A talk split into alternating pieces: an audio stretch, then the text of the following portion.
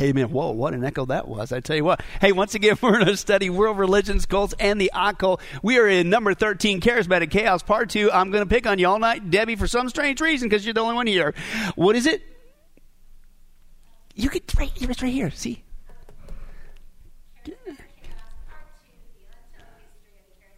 Yeah, give it up for Debbie, all you people watching online. But anyway, that's right. Uh, we've got actually uh, uh, two parts of this study. We saw the first part dealing with their aberration and false teachings, but unfortunately, in the part two, that's all we're dealing with. It seems here as well. But we're taking a look at we're dispelling the myth in part two. We're dealing with the untold history of the charismatic movement because they want to say the reason why it's so weird, the reason why you don't understand what's going on, and it seems new to you is because it's the latest movement of God's Spirit. That's not true. We've been dealing with that throughout history. It's old fashioned. We're going to see it again, Lord willing, tonight old fashioned Montanism. Next 1800 years, they want to say it started in the early 1900s with Azusa Street. Pfft, that's not true. But anyway, after that event, uh, which was not from God, uh, it, they split, they spread, they birth off into oneness Pentecostalism, which is not biblical Christianity. It's a works based salvation, a false gospel. Uh, they birthed at the same year Assembly of God. It goes to Foursquare 1927, Kathryn Kuhlman, Benny Hinn. And once again, we're going to talk about tonight this event in the 1950s is when this took off. And basically, what happened with these tent revivals, these other scenarios, you had to go to them to get indoctrinated into this false teaching and aberrant teachings. Okay, basically now they hit the road. Okay, they go on road and they come to you, to your community, and it spreads even more like that. Now, what we've been seeing, and we're going to see tonight, there was actually two key figures in the tent revival meetings. There were several guys, but two key guys. Number one, we've been seeing was Oral Roberts. Okay, we're going to see again tonight. We already talked about him. And the second guy is William Branham. Remember him? He was a great, supposed to be the greatest prophet that ever lived, and all this whacked out stuff. Okay, okay. What we've been doing basically the last several weeks is looking at the thread coming out from Oral Roberts, and from Oral Roberts, uh, amongst many heresies, and this movement here is the word of faith heresy the name it and claim it uh, grab it and blab it stuff that nature and that's what we've been seeing okay so from from that thread Oral Roberts, we've been seeing, uh, eventually came this guy, Kenneth Hagin. And then, of course, came this guy, Dr. Creepy, uh, Kenneth Copeland. And we talked about this at the end of last study, so I had to put it in for this study. Uh, once again, you know, we made the joke out there that uh, if these faith healers were so real, then why aren't they out there uh, healing this virus and calling the president saying, hey, you got nothing to worry about, we'll take care of it because we are little gods and we can, we can knock this thing out. Well, it's almost like Kenneth Copeland was listening to our study because he actually not only tried that, uh, he said he did it. The only problem was he said it was gone uh, because of his power uh, on March 29th. Last time I checked, that was in the past and whatever. But anyway, here he is in action. All I got to say is, what an embarrassment to the church. Okay, uh, but here, here, here it is. Let's take a look.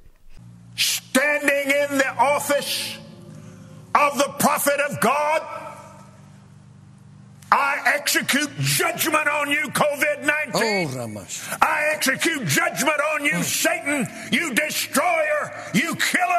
You get out, you we break your power, you get off this nation. I demand Amen. judgment on you. I demand, oh. I demand, I demand a vaccination to come immediately. Yes. Kenneth Copeland has been declaring stuff that hasn't come true for decades. Now he's demanded that a vaccine should come immediately. I call you done. This is anger. I call you done gone. Done gone. Done gone. You come down from your place of authority, destroyer. You come down and you crawl on your oh. belly like God commanded you when He put His foot on your head in the Garden of Eden. You will destroy through COVID 19. No more! No more! No more! It no more. is finished. Finished. It is over. And the United States of America is healed and well Thank you. again. The spirit life of COVID 19 has dried up. It's dead. It's dead. It's, it's dead. done. It has ceased It has ceased to exist. Yes. It's beginning to shrivel. Yes. Wait, does it cease to exist or is it beginning to shrivel? Hmm. Seems like it can't even shrivel if it ceases to exist. It's beginning to draw Yes. up and shrivel Yes. and disintegrate. Yes. At exactly 12 noon on the 29th day of March. Praise God. Praise God. Thank you, Jesus. Praise God. Come It's on, over. give God glory and praise and honor for this. It's, It's over. over. It's oh, over. it's over. Yeah, I wish your false teaching was over. You're not a prophet. Okay, you're a liar. You're a heretic. Okay, you're not some little god. You don't have the power to do that. But obviously, even if you're supposed to be a prophet, that right there did not come to pass. So you're a false prophet. Okay, and the one thing that I wish would shrivel up would be his financial support base. But unfortunately, even after this obvious heresy, okay, showing he is not a prophet of God, he can't be because that's wrong.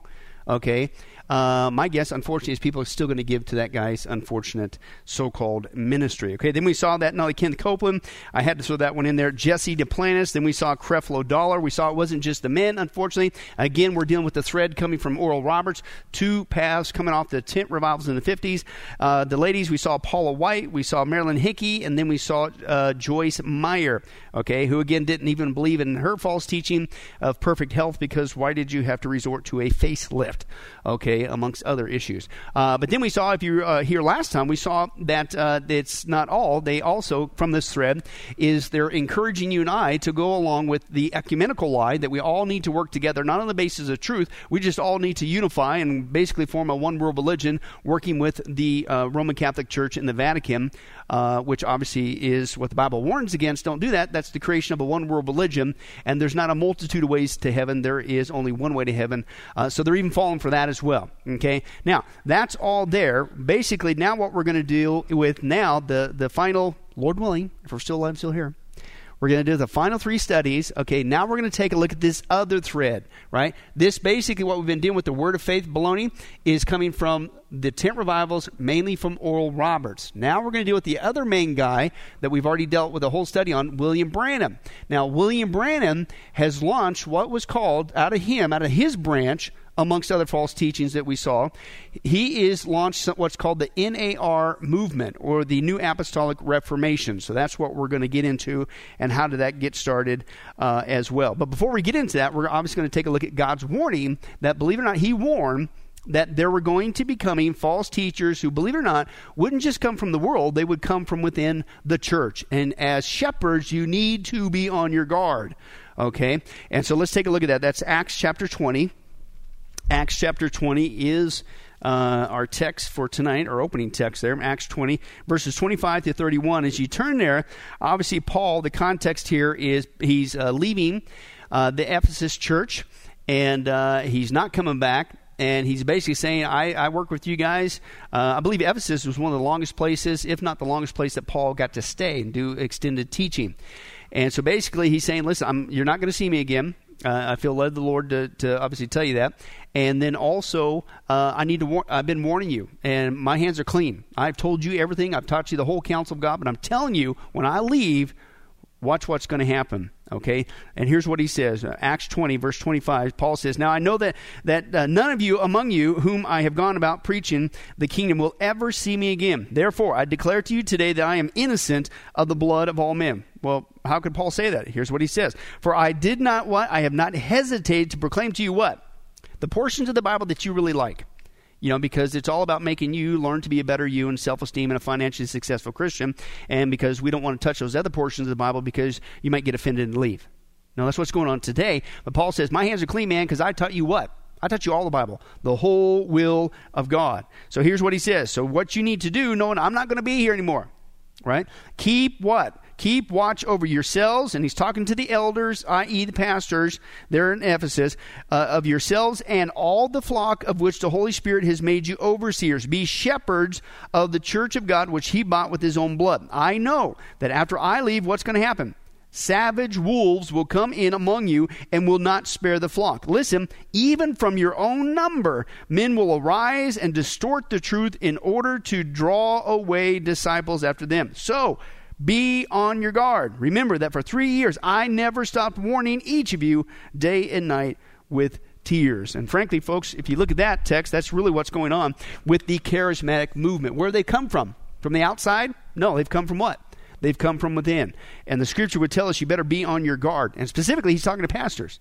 Again, back to the point, I'm not going to belabor it. We talked about this, I don't know how many different times. As shepherds, you need to not only feed and care and love for the sheep, but you need to warn the sheep. You need to protect the sheep from the wolves that are out there, okay? But this is what they're doing. They're, they're people are being risen up within the church, the charismatic movement, and drawing people away. And again, it isn't just the, the, the falsehoods of the multitude of false teachings we've been seeing with the charismatic movement, but even specifically with the word of faith. But I'm telling you, the latest one that's going to an even whole different level of falsehood if I can even say that, is this NAR movement, the New Apostolic Reformation. Okay, this is the big giant thing that's going, and it is taking their heresy to a whole new level. Now, again, we're going to see the thread tonight that this is the other thread of the tent revivals, William Branham, that's where the movement came from. But today, the NAR movement is being fed by these three main uh, rivers, if you want to call them that. Uh, the Toronto movement, Toronto Blessing, which we already had a study on. IHOP out of Kansas City, that's what we're going to talk about tonight. Then we're going to finish up on Bethel, right? Because they use music to seduce people into their false teaching. Okay, and we're going to finish up, Lord willing, on that, okay? But let's take a look at how did this thing start. And about 50 years ago, William Branham, George Warnock, and a guy named Paul Cain, here's a picture of all three of them, all uh, began to introduce what was called the Latter Rain Manifest Sons of God teaching. And that's all part of what's called the NAR, New Apostolic Reformation uh, teaching. So 50 years ago, these guys coming out of this tent revival, Oral Roberts, if you will, goes this way, uh, unleashes this baloney. William Branham and others begin to release this next baloney, the, the NAR movement. And you're saying, well, what's this latter rain movement? Well, let me let me give you just a little teaser how far off base these guys are. This was bad enough with the word of faith. Wait till you hear what's coming out of this thread. Okay, uh, but basically, what they say, this latter rain movement. Uh, what they preach is that the, Jesus is pouring out his spirit again, just like he did at Pentecost, to prepare people for his second coming. No, he's not. Okay. Uh, eh, but they say eh, here's how it happened. In 1948, a revival supposedly, now remember, they always want to recreate this Azusa Street revival. And how many times these revivals come in, they're not a true biblical revival. They are not from God. But this one broke out in Canada, supposedly in Saskatchewan. And those involved in the revival were convinced that they were on the verge of a new era in which the Holy Spirit would demonstrate his power in a greater way than the world has ever seen. Listen, not even the age of the apostles, they said, had such witnessed such a move of the Holy Spirit. So basically, this is even greater than Acts chapter 2, the birth of the church. That's what they're saying. But again, that's what they say about every one of their revivals that they concoct up. And that's the key word concoct because it's not from God, it's whipped up by man. Now, what's coming out of this? So, out of this supposed revival, tent revivals, what are they running with? This is the greatest movement of God. And here's what supposedly God told them to tell us that we're missing out and we need to listen, uh, believe now. Um, that the gift of gibberish, of course, is not just functional, but you get it when they lay hands on you. Uh, Christians can be demonized, and you need deliverance. Is that true? Is that biblical? No. We've seen that in our spiritual warfare study. The satanic war and the Christian dealt with that deeply. Uh, that you're indwelt with the Holy Spirit of God, and then uh, Jesus said in the book of John that when you get saved, that God the Father, God the Son uh, will make their home in you. So, in essence, if you want to break it down, uh, God the Father, God the Son, God the Holy Spirit, they're in you. We're His temple. I, I don't think they're going to scooch over and share a room with a demon. That's ridiculous. So, again, we dealt with that in great detail. They say that God has restored all the offices of the church, including the apostle and prophet. Is that true? No, Hebrews 1 says that's how God did speak to us in the past, but today He's spoken to us with His Son. The past times when He spoke to the apostles and prophet, that's the Old Testament. Today, the, record, the teachings of His Son is where? In the New Testament, we got everything we need. Okay, so that's that's, uh, and we already dealt with that in great detail. Uh, of course, guaranteed uh, healing supposedly by them laying their hands on you. Listen, praise and worship will usher in God into our presence. What Bible are you reading? Last time I checked, God is omnipresent, which means He's everywhere at all times. Okay, He's not on the backside of Pluto going, well, what do I? Oh, what's that? What, what Debbie? Do, read. I, I, hear. I hear some beautiful music. It's amazing. I, I, will have to go and check it out. And God floats over to where it's happening, into that sanctuary. it's ridiculous. Okay, uh, God is omnipresent. They say that women have full and equal ministry role in the church. Wrong. They say that denominational lines will be destroyed and the church will unify in the last days. Well, these guys got into that with the lie of ecumenicalism, but that's not biblical.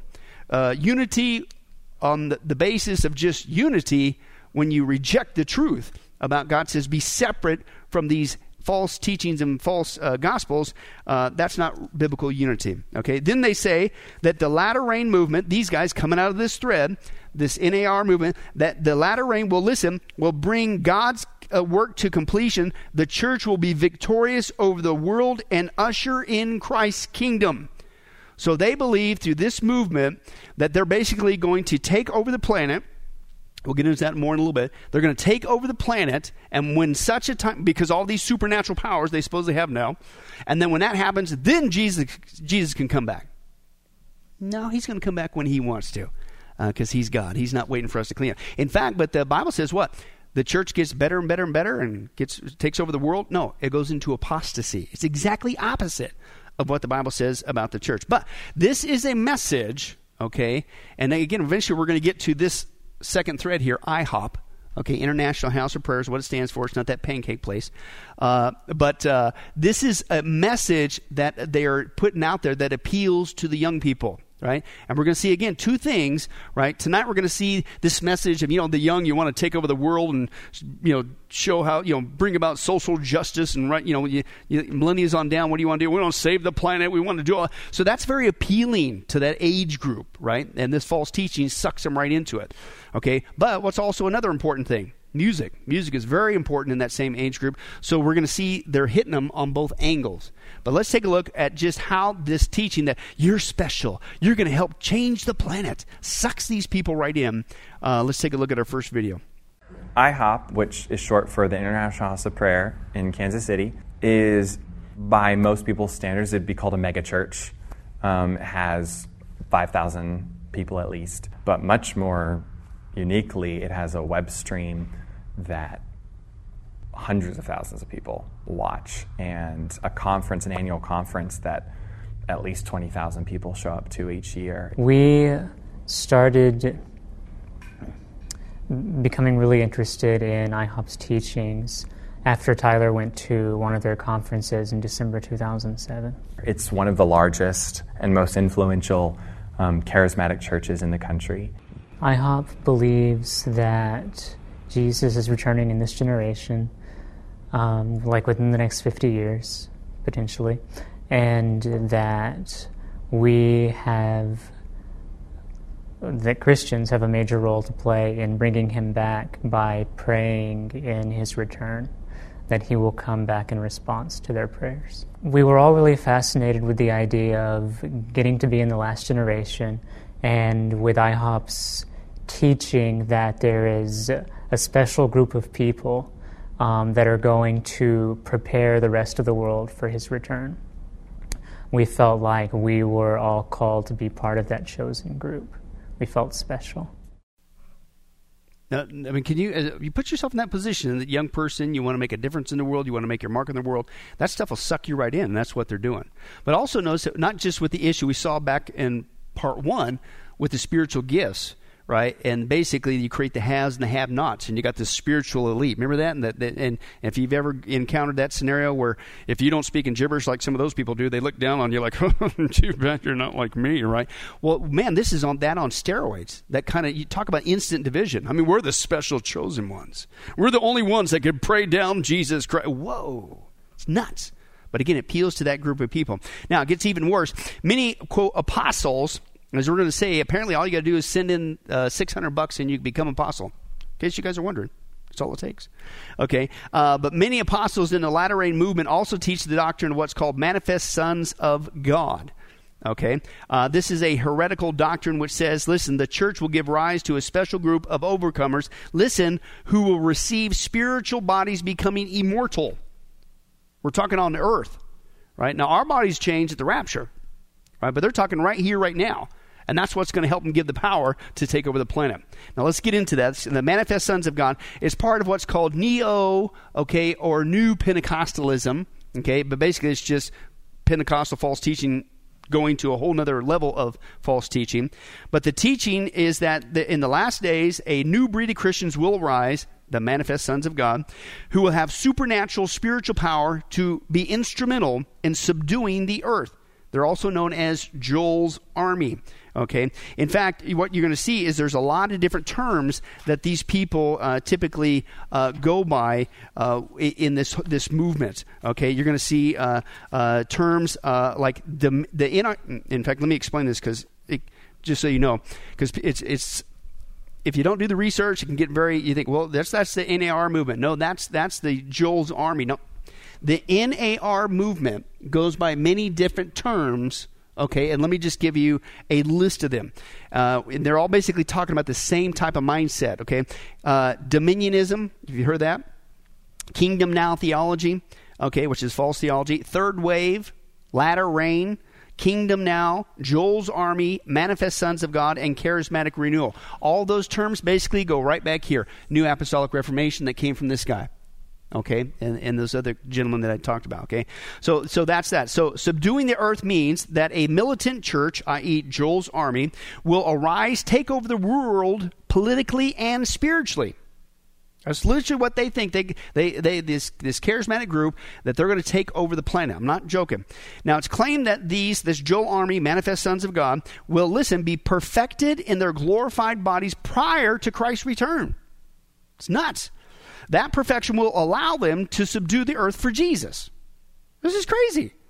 None of us get a glorified body until we leave the planet. They're saying, no, we get it now because we got these supernatural powers. And that's what we need to take over the planet before Jesus can come back. Totally messed up. Okay. Proponents of this uh, doctrine, listen, also claim that Christians having a divine nature and become gods. Now, that's not a surprise because what we see over here in this thread from the tent revivals little gods that's what they you know teach. So so that goes into that. Now listen to this. They say listen christ came into us as a seed and grows into a prophet. Uh, where do you even go with that one? Right? So basically he comes inside you and you basically turn into a, a prophet slash god with a, a mortal body. I mean this is heresy of the highest degree. And then they say thus christ does not physically return he returns within us and then talk about not just messed up uh, false teaching, eschatology, you can tell, and the study of last things. Listen to what they say. The rapture, according to this uh, doctrine, will be of the wicked, not of the believers.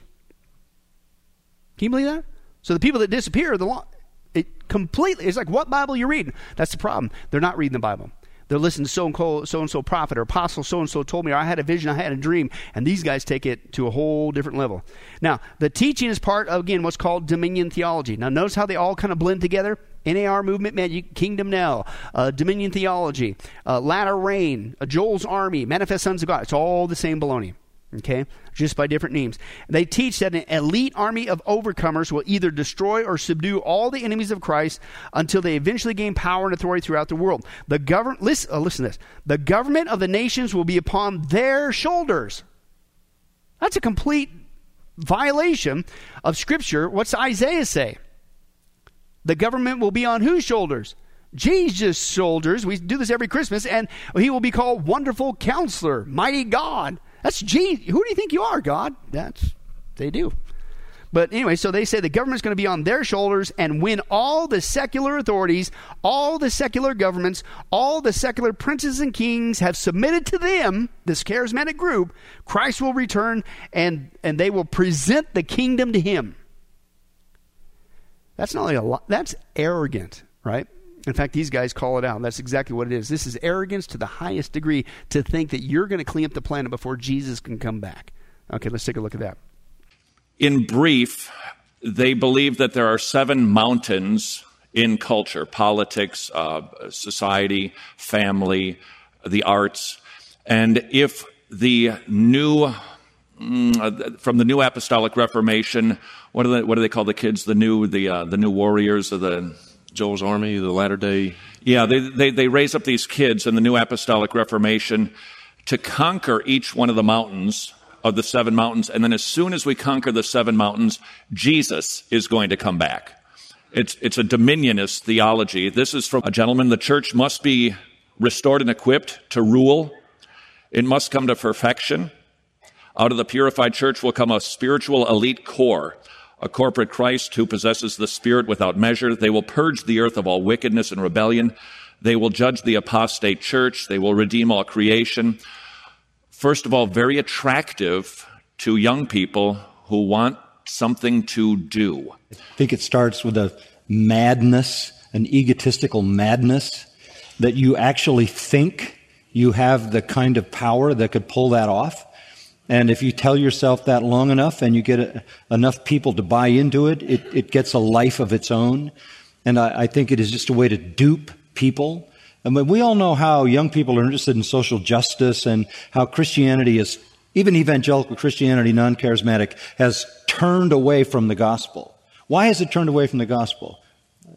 If you go to a, a, a place that's been through a difficult time, you go to New Orleans after a hurricane or whatever, and you start reaching out to people, if you go and sit them down and say, Let me tell you why you need to come to Jesus Christ because you're a sinner and you go through the gospel, what kind of reception are you going to get?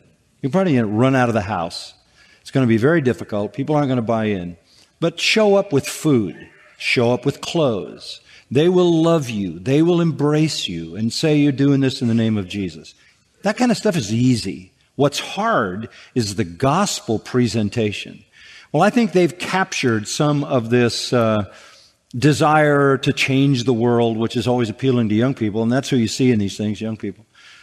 And with a kind of crazy megalomania and a kind of a vast overestimation of the power that they have, um, they they define their eschatology. I don't think it comes from studying the Bible and coming up with a postmillennial view.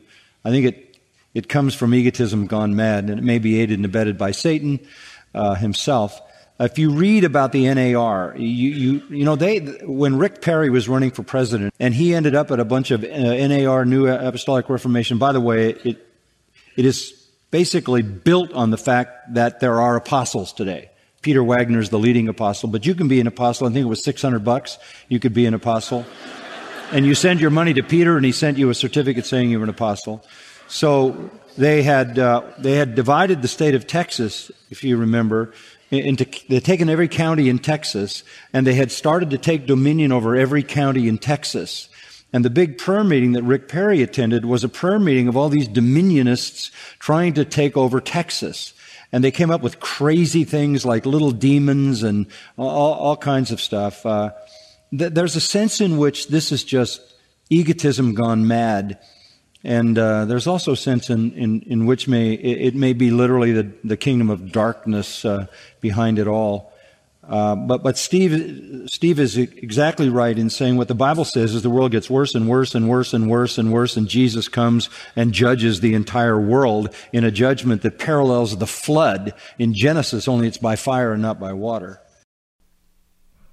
Once again, the exact opposite what they teach, uh, what the scripture has to say. But notice what they're doing. Uh, these these guys seduce people with, frankly, gr- they were being greedy themselves, but people who fall for it and thinking that, well, your so-called worship is if I give God money, He gives me more money. That's greed too. So they seduce people with greed. Dare I say, they seduce people in this camp over here, the Word of Faith, with idolatry, things of that nature okay, consumerism, that stuff. These guys over here, they seduce people with arrogance because uh, of, of wanting to make your mark on the world with social justice uh, and things that nature. But again, we're also going to see over here, they're going to seduce a man also with music. Okay, now it continues on the doctrine, NAR movement also includes, listen to this, the idea that Jesus was sent as a pattern for the corporate church. The corporate church in this context means that the church becomes Christ.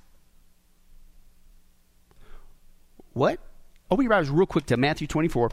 Matthew 24. I don't think this is by chance. And of course, Jesus was speaking about uh, the time frame in the seven year tribulation. But leading up to that, uh, he makes this statement, okay, uh, of what you need to be on the lookout for, Matthew 24. And again, this is the first thing he says before he gets to watch out for signs that's getting close of his return, wars and rumors of wars and all that kind of stuff. Famines and pestilence and signs in the sky, the very first thing out of his mouth, listen to what he just happens to say and what these guys are promoting. Watch this. He says this, verse 4 Jesus answered in response, How do we know it's getting close to your coming, the second coming, which happens at the end of the seven year tribulation? He says, Watch out that no one what? deceives you. In fact, if you read throughout Matthew 24, he says deceit multiple times. Deceit, deceit, deceit. Okay, is characteristics of that time. He says, For many will come in my name claiming I am the what? I am the Christ. You're the Christ. You're, you're Jesus. Okay? And will deceive many. Now, I believe that certainly is literal individuals who are claiming to be Christ, and those are unfortunately a dime a dozen today. So we're certainly seeing that. Uh, the Antichrist himself is an opposer in place of Christ, you know, like he's some sort of Messiah who's going to save the planet. Okay, but these guys are literally saying that, listen, the church becomes Christ. That's nuts. How's that not, you know, and what Jesus say? Hey, don't let nobody deceive you for that one. In fact, if you keep reading, he says, see, I told you ahead of time. Okay? We've been warned about that for 2,000 years. Christ is not considered, they say, complete without us because he is the head and we are the body. The current church, you and I, who wouldn't go along, you know, who, who don't have this special social justice power, right, and all these supernatural gifts and all that stuff, they say you and I have the spirit of the Antichrist. Well, of course you say that. Anybody disagree with you? right? Okay, and uh, so that's basically again. I wanted to give you a, a little bit of nutshell. What is this NAR movement that goes by multitude of names? What's the basic thing? Now let's get back to how it got spread and to where it is at today, and who's promoting it today okay, and how worse it's gotten. Okay, again, as we take a look at these guys, William Branham, George uh, Warnock, Paul Cain, they bring this into the church. This is these guys go this way with Oral Roberts. These guys go this way with William Branham. They bring this in. Now that was in the fifties. Okay, in the '60s, uh, they called themselves the Man-Child Company. Now, why is that? Part of their false teaching is the man child mentioned in Revelation chapter 12 which is clearly Jesus Christ based on the context, they say is them, which again goes with their false teaching that they're the Christ and and all that uh, baloney. So basically, that's in the 60s. Then uh, they morph into with this Paul Cain guy, the guy, the third guy there on the on the right there. Uh, he goes to Kansas City. Okay, and uh, and uh, they launch a group called the Kansas City Prophets, and they work with this guy Mike Bickle and IHOP. So again, we're all trying to get to this second thread, IHOP here. We're getting there. I want to trace the trail. But there's another movement, okay, uh, that was going at the same time. Uh, after the 60s, so they go starts going to Kansas City. But there's another movement that took off. It's called the Vineyard Movement. Now, Vineyard uh, was really got popular because of Vineyard music. Okay, again, music is very big. I'm pulling people into this. Okay, and so let's take a look real quick at this vineyard movement. Then we'll get back into the Kansas City thread. Okay, the vineyard movement is a group of charismatic churches. Uh, they also go by names, uh, not just vineyard, but the third wave. You might have heard of that. Third wave. It's all kind of the same group. Uh, power theology, the signs and wonders movement. Uh, they were founded by this guy, a guy named John Wimber. Okay, in 1982. And they felt that the biggest thing that we need to do today is this is how we're going to convert people, i.e., their version of evangelism is we need to show people all these wacky do things that they do. That they call the spiritual uh, gifts and things that nature. Uh, members of the Vineyard Movement place a premium on Bible study. Oh, contraire. I wish that was true. Uh, on experience. In fact, in their booklet, Core Values and Beliefs, quote, experience based worship is the central activity of all that we do at Vineyard.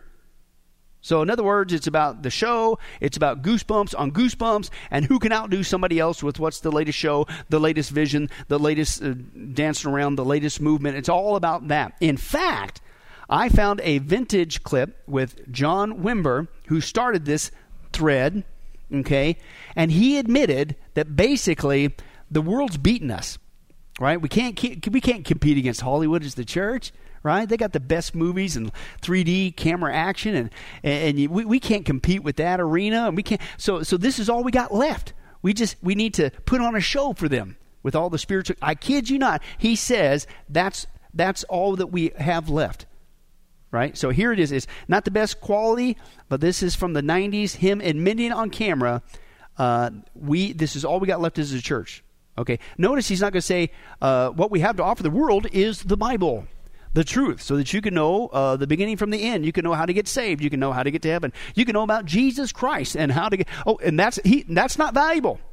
The only thing that we got left is dancing around, doing all kinds of weird, wacky stuff, and shaking, you know, all that stuff. Watch this. His name is John Wimber. He started the vineyard because he hungered for the supernatural in Christianity. Force and power, sometimes with middle. It has seasons. More. More. More. Thank you, Lord. Thank you, Jesus. Renew her now, Lord.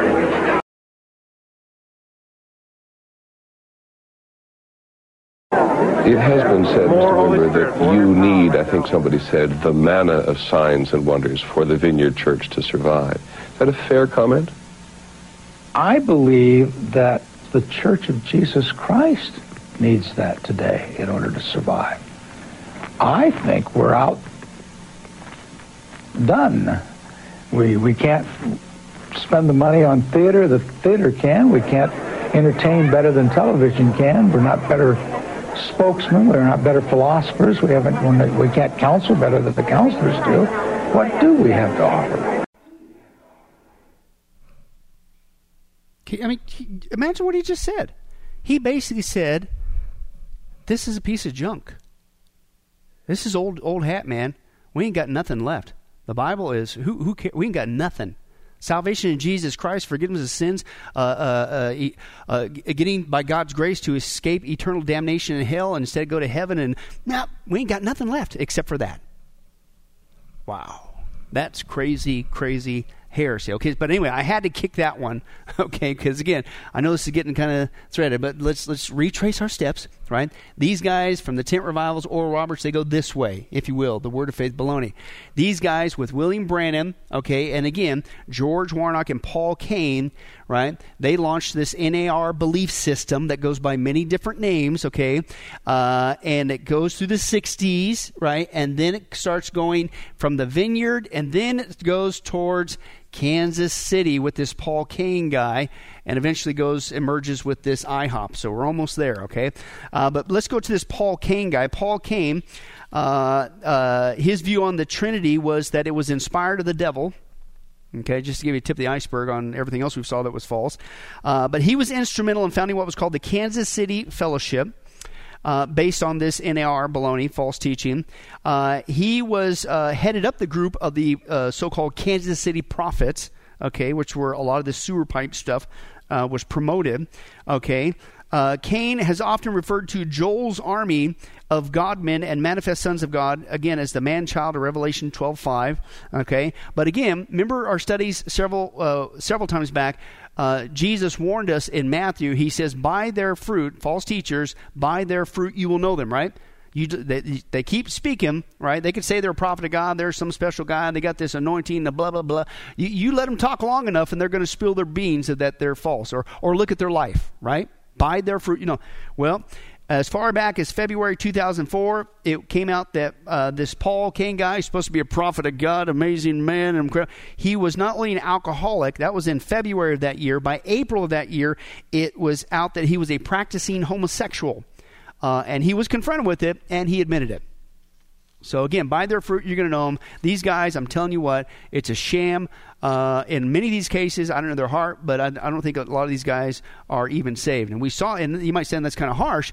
Okay, uh, can a person be involved in homosexuality and still be saved? Yeah, because it's a sin, just like lying all. I'm, so I'm not saying that that's the unforgivable sin. It's not. That that would that would be heresy. Okay, but at the same time, if you go back up here to Oneness Pentecostalism and you say it's not just Jesus, you have to be baptized in order to be saved, and you have to be baptized by only one of their guys in order to be saved, uh, and then you have to speak in gibberish in order to be saved. Is that are they saved? If somebody that's truly what they're trusting in, are they saved? No. In fact, a big threat of these people say if you don't speak in gibberish, and not just the Oneness Pentecostals, but there's groups of the charismatic community that say you have to speak in their gibberish or you're not saved. And again, if that's what you're trusting in, you're trusting in works. You're not in trust. So again, uh, a lot of these guys got a problem. Now they they became what was called the Kansas City uh, Fellowship, which morphed into Metro Christian Fellowship. Okay, and uh, and and that's that. And eventually they began to work with this guy. If I can get here, Mike Bickle. Let me pop his head up there, uh, as you can see there. Uh, Mike Bickle. Okay, now this guy is basically again we're coming over here. Word of Faith goes this way from the tent revivals. William Branham, New Apostolic Reformation baloney, goes this way through the 50s, the 60s, Vineyard Movement, Kansas City Prophets. They land with Mike Bickle. Okay? And uh, so let's deal with that guy. He was a guy who pastored the Kansas City prophets. That's promoting, again, the latter rain, the manifest sons of God, etc., blah, blah, blah. Okay, but he currently leads what is called the IHOP, the International House of Prayer. Okay, so let's, let's talk about that place. It's located in Kansas City, Missouri, still to this day. It was founded by, again, Mike Bickle in 1999. And its primary purpose, they say, is international prayer of intercession. Okay, if that's really what you were doing, that don't sound bad. Okay, uh, but uh, they also say that there is active prayer taking place literally 24 hours a day, seven days a week, without interruption, and this has been the case uh, for years. So they have just been 24 7 round the clock, man. They got groups of people in there praying, and you're going, well, what's wrong with that? Well, praying, interceding for people nonstop, that's a good thing. But the problem is, wait till you see how they pray. Is total heresy uh, and New Age as well. Let's take a look at that.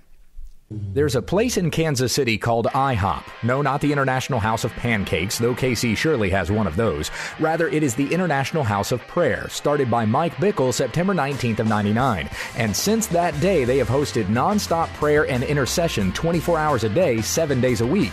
Now that sounds great. Nonstop prayer, who wouldn't want that? But we should also ask what kind of prayer. IHOP has encouraged praying the scriptures, which is a great way to pray, but not the way IHOP does it. One of their methods involves reading a Bible story, then closing your eyes and imagining yourself as that character, experiencing the story with all five senses, playing it out in your mind. Again, this is what IHOP is calling prayer. Another method involves using a Bible verse to tap into the spiritual realm, then meditating to find the Holy Spirit. You will then be brought to a place where you can ask God to show you visions and prophecies. None of this is prayer. In fact, it goes back to a second century false teaching called Montanism. Montanus, along with two women disciples, Prisca and Maximilla, claimed the Holy Spirit revealed things to them that superseded even the apostles.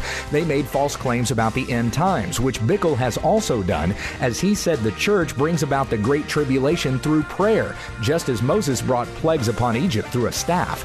The Bible warns against listening to those who go on in detail about visions puffed up without reason by his sensuous mind instead of having the mind of Christ. We should indeed pray, but we must be discerning about right prayer when we understand the text. And that's not what they're doing because I don't think they're even turning to a text because they're just making this up as they go. Uh, but again, notice what was it? This was not some latest new movement of God. Is there this secret uh, uh, techniques of prayer in the last? What was it? What do you say? Old fashioned Montanism, right back where we started in part two of the history. It's just a bunch of blown, repeated lies. And that's what Satan does, right? He, and on the one hand, he doesn't have to get uh, too inventive. Uh, he just waits for that generation to die off and nobody learns their history and he just repackages it for the next generation and does the same old thing. And that's what we have here. Uh, prayer is good, but the problem is these type of prayer. The International House of Prayer has adopted many, as you saw, practices of the contemplative prayer movement, uh, with much more focus on mysticism and contemplative spirituality, and then rather on worshiping the Lord in prayer and interceding for others to prayer. Notice how it's to get yourself into an altered state of consciousness, so you can supposedly have a vision and what. That's not the purpose of prayer. Prayer is you're talking to God. Okay, it's a direct contact. You're not emptying your mind, you're using your mind.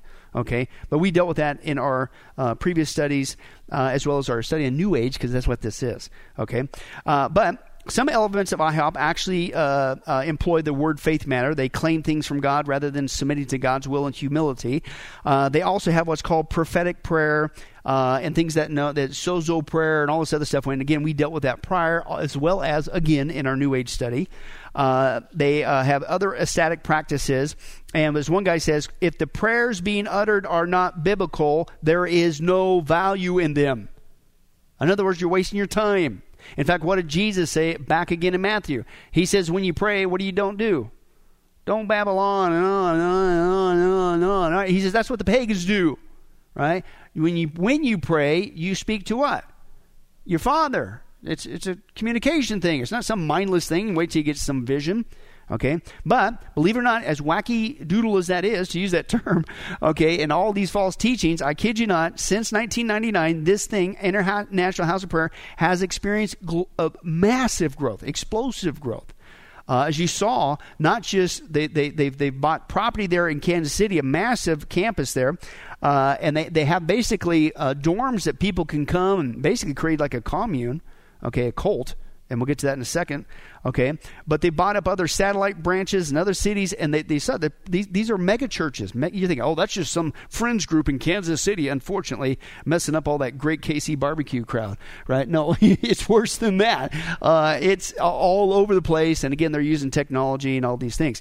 Now, uh, unfortunately, there's not just rapid expansion uh, with all these false teachings and unusual practices from these guys from the NAR movement, but they have fierce loyalty. And I agree with that fierce loyalty. Uh, because basically, it truly is. And I would classify, me personally, I would classify these guys as just a flat out cult. Okay? They are a cult.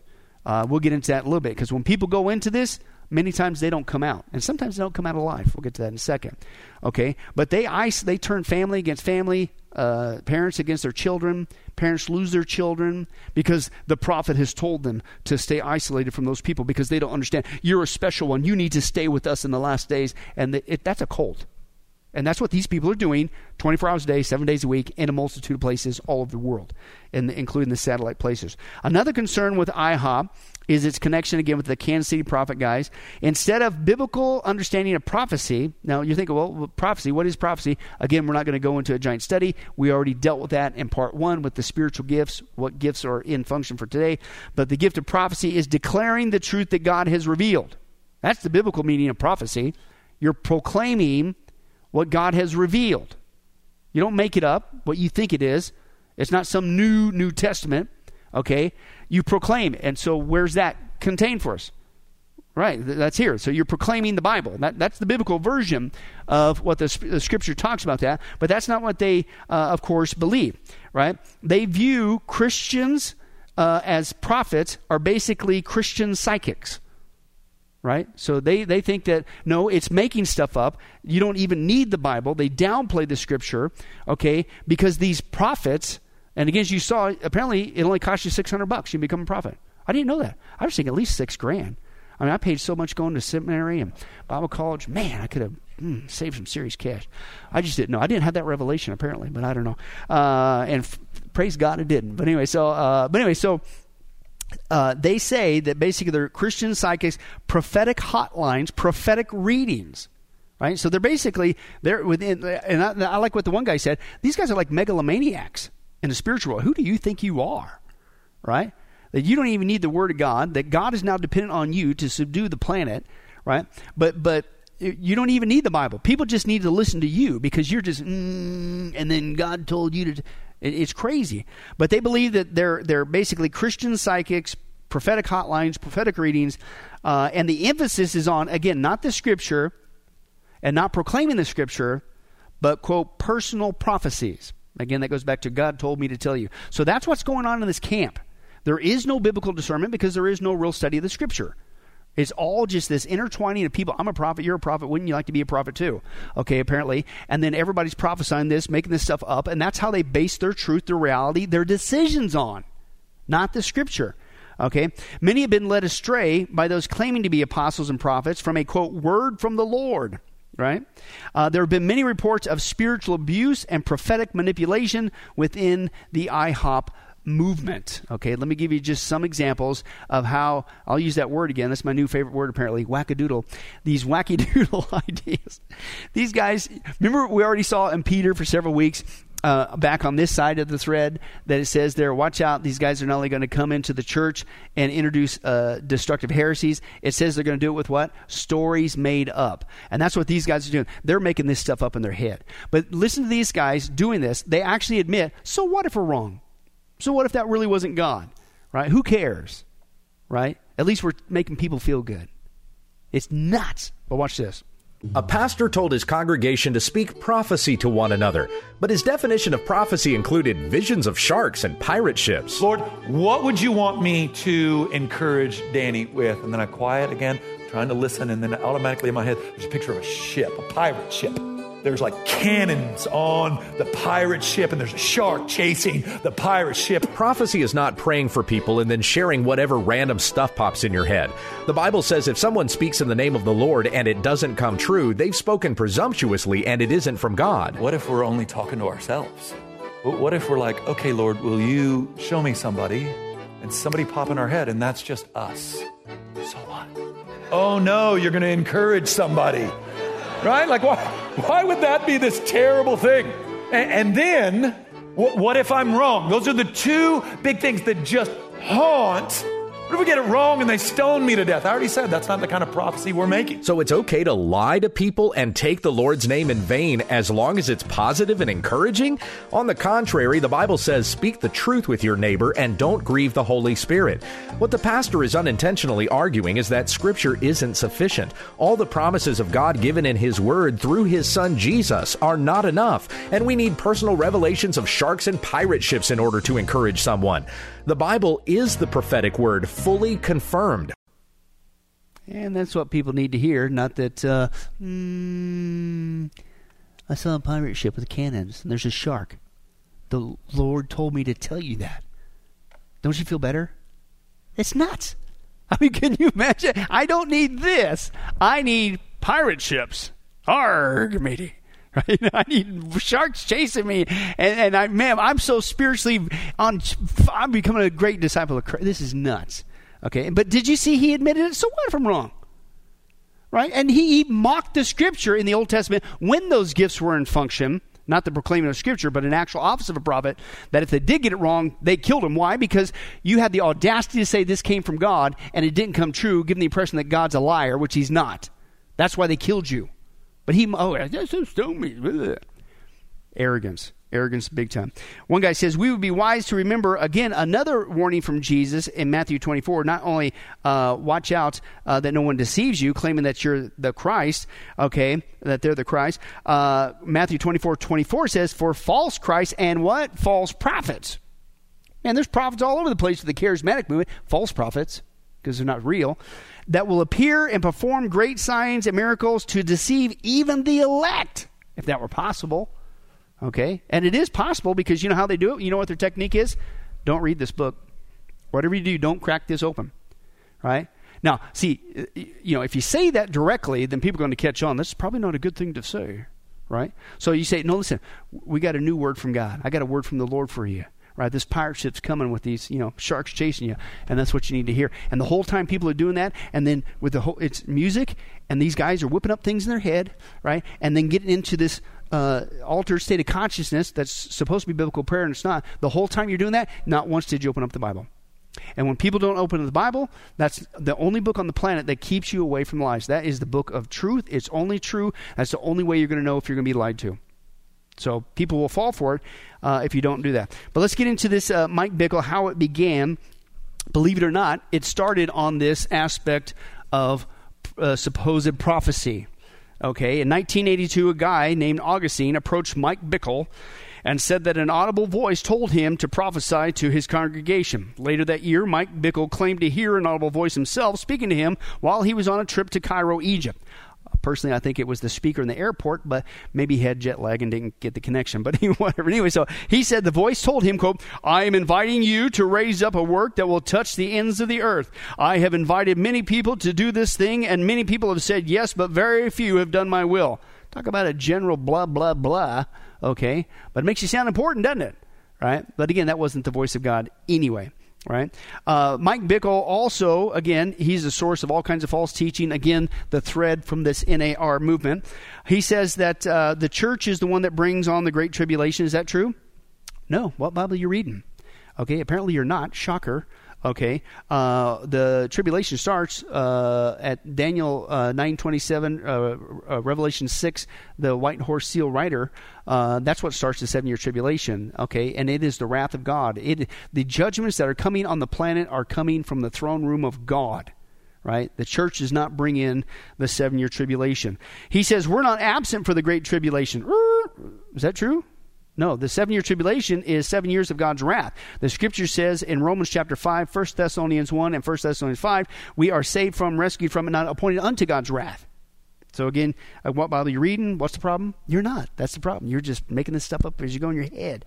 He said the church causes the great tribulation, and it's the church, the praying church, of course, their version of praying, uh, that's going to loose the judgment in the great tribulation. Who do you think you are? God? That's exactly the problem. They do think they are. The judgment is coming from God through and through throughout the scripture. Uh, Bickle proposes that an elite end time church defeats God's enemy. Listen, and Jesus, listen, is held in the heavens until that happens. Now, again, megalomania, I love that word. I think it's totally appropriate for these guys. Who do you think you are? Jesus up there going, Oh, I really wish I could come back, but I got to wait for Mike Bickle and the IHOP and the NAR movement to hurry up and take over the planet. And it's nuts right? Uh, he says that Jesus is not coming until the body of Christ globally is crying out, Come, Lord Jesus. He's coming back when he's good and ready. Okay. Now, another one is basically uh, you talked about what is this? Shocker, old fashioned Montanism. Here's another one. It's also an old fashioned heresy that the early church dealt with called Gnosticism, right? Now, listen to this. You're saying, what's Gnosticism? Gnosticism comes from the Greek word gnosis, and it means knowledge. And uh, Gnosticism is the idea, listen, of having, listen, the early church dealt with Gnosticism. It's the idea that you have hidden knowledge. Sound familiar?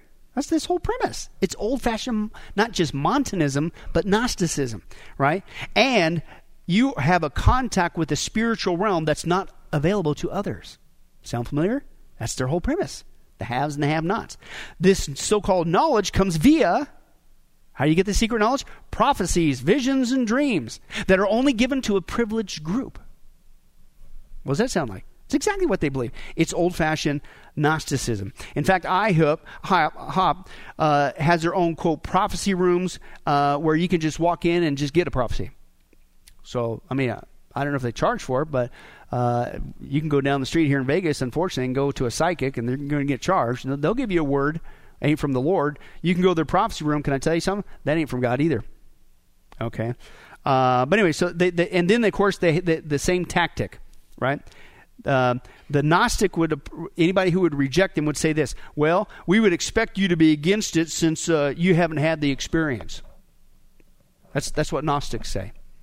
That's what these guys say. It's the same uh, baloney as well. But of course, Bickle uh, also, not only with the false teaching, just like these other guys, even on this side of the thread, he has had supposedly personal encounters with God. Literally personal encounters uh, with God.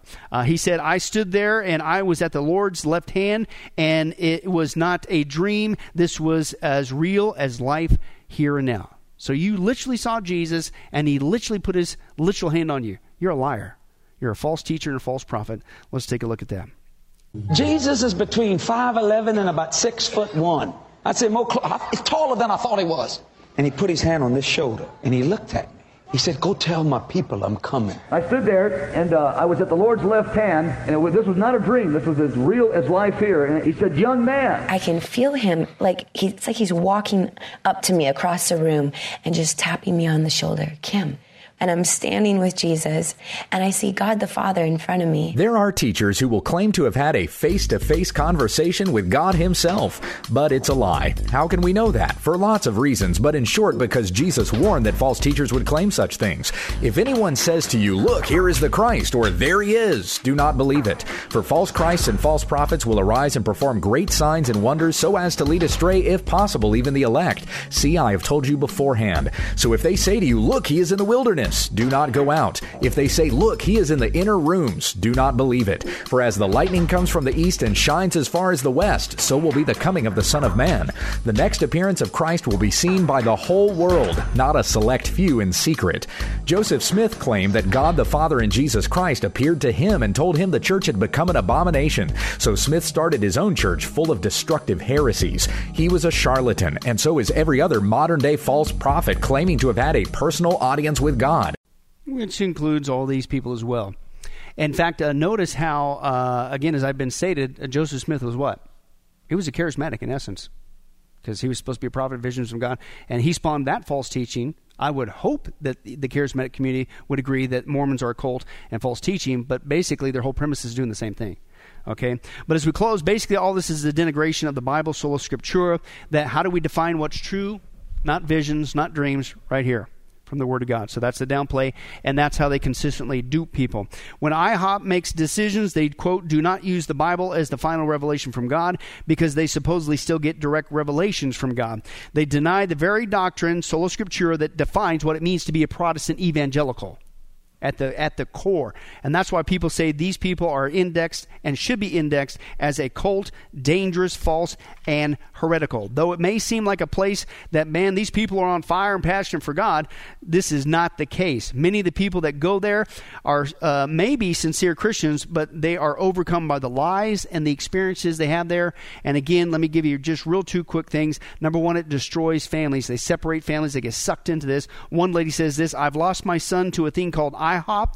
He told me that the older and wiser council had met with him, and it was their decision that he and I should have zero communication for one year at least. She says one year at least. That was over two years ago.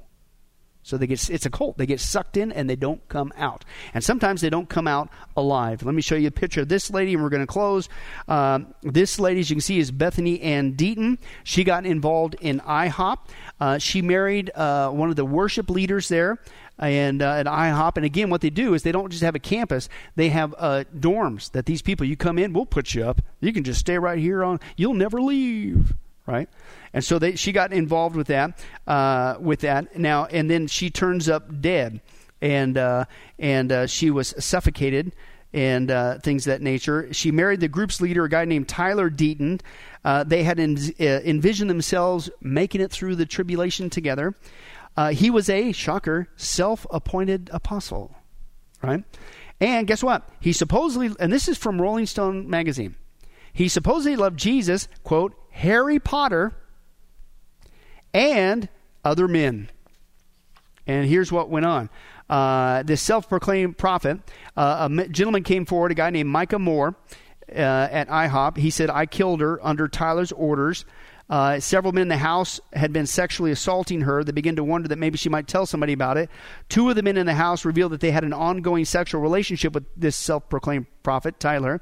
A fourth said that he, that he was groomed by Tyler to be a part of their sexual group, and the men looked at Tyler as their, quote, spiritual leader. He was, quote, manipulative and exercised control over the members of the household. He was characterized, uh, he characterized their homosexual sexual activity and all that baloney as a, quote, religious experience. Now, how do people get sucked into something like that? I mean, because who are they taking as the standard for truth? The, the Bible that warns about this stuff? No. These self proclaimed prophets that are false prophets that Jesus warned specifically would, man, go everywhere. And boy, are they everywhere now, especially through the charismatic movement throughout the world today. And so anything goes.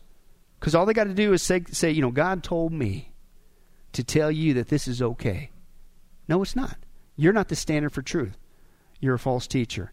Now, believe it or not, it's still a controversy today when I check this out. Her death, uh, he hasn't been charged with it. Uh, it was officially ruled as a suicide, but with a lot of question marks. It's crazy. This is a cult. Lord willing, next time we're going to get into some more key players that are feeding into this, not just just like the word of faith, not just men but women. And then we're going to finish up on uh, Bethel, Hillsong, and those people that are also promoting these lies, but they're using music, not the social justice, trying to think you're special and take over the planet. They're using music to seduce people in to this NAR movement as well. So let's pray. Well, hi, this is Billy Crone of Get Life Ministries, and I hope you were blessed with this study. But in closing, let me ask you one final question. If you were to die today, are you sure that you go to heaven and not hell? Before you answer that, let me share a couple things that the Bible says. Did you know that the Bible says that God is holy and that we are not? And the wages of our sin or unholiness is death? In other words, we deserve to die and go straight to hell and be separated from God for all eternity. This is the great cosmic dilemma. God, who is holy, and we are not, how can we have a relationship with Him? The two will never mix. Now, to make matters worse, we don't even want to admit this, even though God already knows He's God.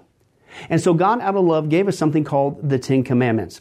The Ten Commandments were not something to just memorize or stick on your wall to give the appearance of being a religious person.